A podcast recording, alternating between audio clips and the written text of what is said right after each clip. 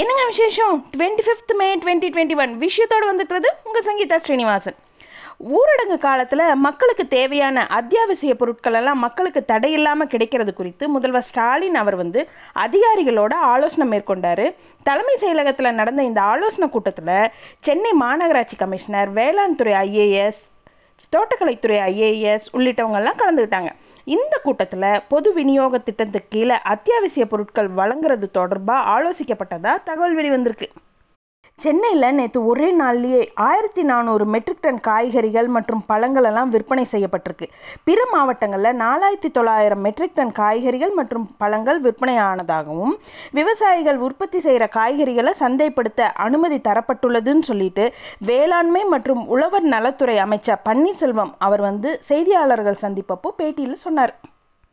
இப்போது ஒரு மாவட்டத்திலேருந்து இன்னொரு மாவட்டத்துக்கு மக்கள் செல்றதை தடுப்பதற்காக மாவட்ட எல்லைகளுக்கெல்லாம் போலீஸாக சீல் வச்சுருக்காங்க. அது மட்டும் இல்லாமல் அங்கே சோதனை சாவடிகள் அமைக்கப்பட்டு போலீஸாக சோதனை நடத்திட்டு வர்றாங்க. சென்னையில் மட்டும் ஊரடங்கை கண்காணிக்க பத்தாயிரம் போலீஸாக பாதுகாப்பு பணியில் ஈடுபடுத்தியிருக்காங்க முந்நூற்றி எண்பது இடங்களில் வாகன சோதனை நடத்திட்டு இருக்காங்க. ஒரு சில பாலங்கள் தவிர முப்பத்தி எட்டு பெரிய பாலங்கள் எழுபத்தஞ்சு சின்ன மேம்பாலங்களுக்கெல்லாம் தடுப்பு வேலிகள் அமைச்சிருக்காங்க. தமிழகத்தில் ப்ளஸ் டூ பொதுத் தேர்வு குறித்து அதிகாரிகளோட பள்ளி கல்வித்துறை அமைச்சர் அன்பின் மகேஷ் அவர் ஆலோசனை மேற்கொண்டார். அப்புறம் செய்தியாளர்கள் சந்திப்பப்போ மாநில பள்ளிகளெல்லாம் பாலியல் புகார்கள் விசாரிப்பதற்காக தனிக்குழு அமைக்கப்படுறதாகவும் ஏற்கனவே பள்ளியிலெல்லாம் விசாக கமிட்டி இருக்கிறதாவும் பெண் ஆசிரியர் ஒருத்தர் அதுக்கு தலைமை வகிச்சிட்ருக்காங்க. அனைத்து பள்ளிகள்லையும் இருக்குதா செயல்படுறதாங்கிறது குறித்து ஆய்வு செஞ்சு இனி பிரச்சனை வராமல் தடுக்க முறையான நடவடிக்கைகள் எடுக்கப்படும் சொல்லி சொன்னார். மேலும் ப்ளஸ் டூ பொதுத் தேர்வு நடத்துறது குறித்து விரைவு அறிக்கை தயாராக இருக்கிறதாவும் முதல்வர் ஒப்புதலுக்கு அப்புறம் முறையாக மத்திய அரசுக்கு அனுப்பப்படும் சொல்லி சொன்னார். முருகன் கோவில்களில் ஆண்டுதோறும் வைகாசி விசாக திருவிழா விமர்சையாக நடைபெறது வழக்கம்.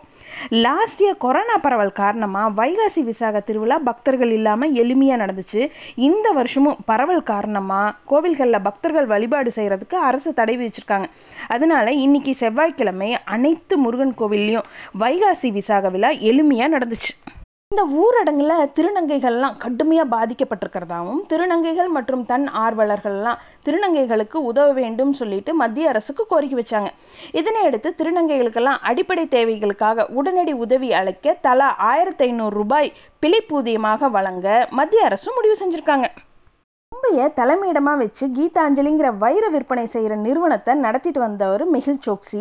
இவர் பஞ்சாப் நேஷனல் பேங்க்கில் பன்னெண்டாயிரம் கோடி ரூபாய் அளவுக்கு மோசடியில் ஈடுபட்டார். இது தொடர்பாக வழக்கு தொடரப்பட்டனால மேற்கிந்திய தீவான ஆன்டிகுவாக்கு சோக்சி தப்பி போயிட்டார். இவரை நாடு கடத்துறதுக்காக நடவடிக்கைகளில் மத்திய அரசு ஈடுபட்டாங்க. ஆன்டிகுவாவும் ஒத்துழைப்பு தர்றதா தெரிவிச்சிருந்தாங்க. இந்த நிலையில் இவர் கியூபாக்கு தப்பி போயிட்டதா தகவல் இப்போ வெளிவந்திருக்கு. குற்றவாளிகளை நாடு கடத்துறது தொடர்பாக கியூபாக்கும் இந்தியாவுக்கும் நடுவில் எந்த ஒப்பந்தமும் இல்லை. மேற்கு வங்கத்தில் நடந்த வன்முறை சம்பவம் தொடர்பாக சிறப்பு விசாரணை குழு அமைச்சு விசாரிக்கணும்னு சொல்லி கோரிக்கை வச்சு வழக்கறிஞர் பிங்கி ஆனந்த் மற்றும் வழக்கறிஞர் அருண் முகர்ஜி உள்ளிட்ட அஞ்சு சமூக ஆர்வலர்கள்லாம் உச்சநீதிமன்றத்தில் மனு தாக்கல் செஞ்சாங்க. இந்த மனு உச்சநீதிமன்ற நீதிபதிகள் முன்னாடி இன்னைக்கு விசாரணைக்கு வந்துச்சு. மேற்கு வங்கத்தில் சட்டசபை தேர்தலுக்கு அப்புறமேல் நடந்த வன்முறை தொடர்பாக சிறப்பு விசாரணை குழு அமைச்சு விசாரிக்கணும்னு சொல்லிட்டு உச்சநீதிமன்றமும் உத்தரவு போட்டிருக்காங்க.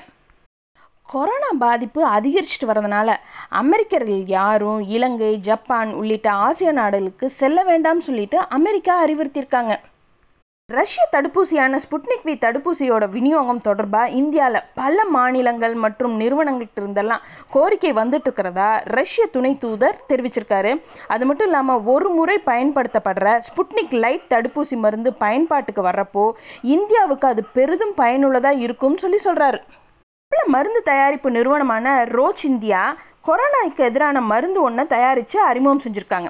ரோச்சின் ஆன்டிபாடி காக்டெயில்னு சொல்லிட்டு அழைக்கப்படுற இந்த மருந்து அவசர பயன்பாட்டுக்கு பயன்படுத்தி கொள்ள இந்திய மருந்து தரக்கட்டுப்பாட்டு நிறுவனம் சமீபத்தில் தான் ஒப்புதல் கொடுத்தாங்க. இந்த ஆன்டிபாடி காக்டெயில் மருந்து லேசாக இல்லை மிதமான பாதிப்பு கொண்ட நோயாளிக்கெல்லாம் சிறந்த பயனை அளிக்கும்னு சொல்லிட்டு சிப்லா நிறுவனம் சொல்லியிருக்காங்க. இதோ ஒரு டோஸோட விலை ஐம்பத்தொம்பதாயிரத்தி எழுநூற்றி ஐம்பது ரூபாய்ன்னு சொல்லி நிர்ணயம் செஞ்சுருக்காங்க. இதில் ஒரு இன்ட்ரெஸ்டிங் என்ன தெரியுமாங்க?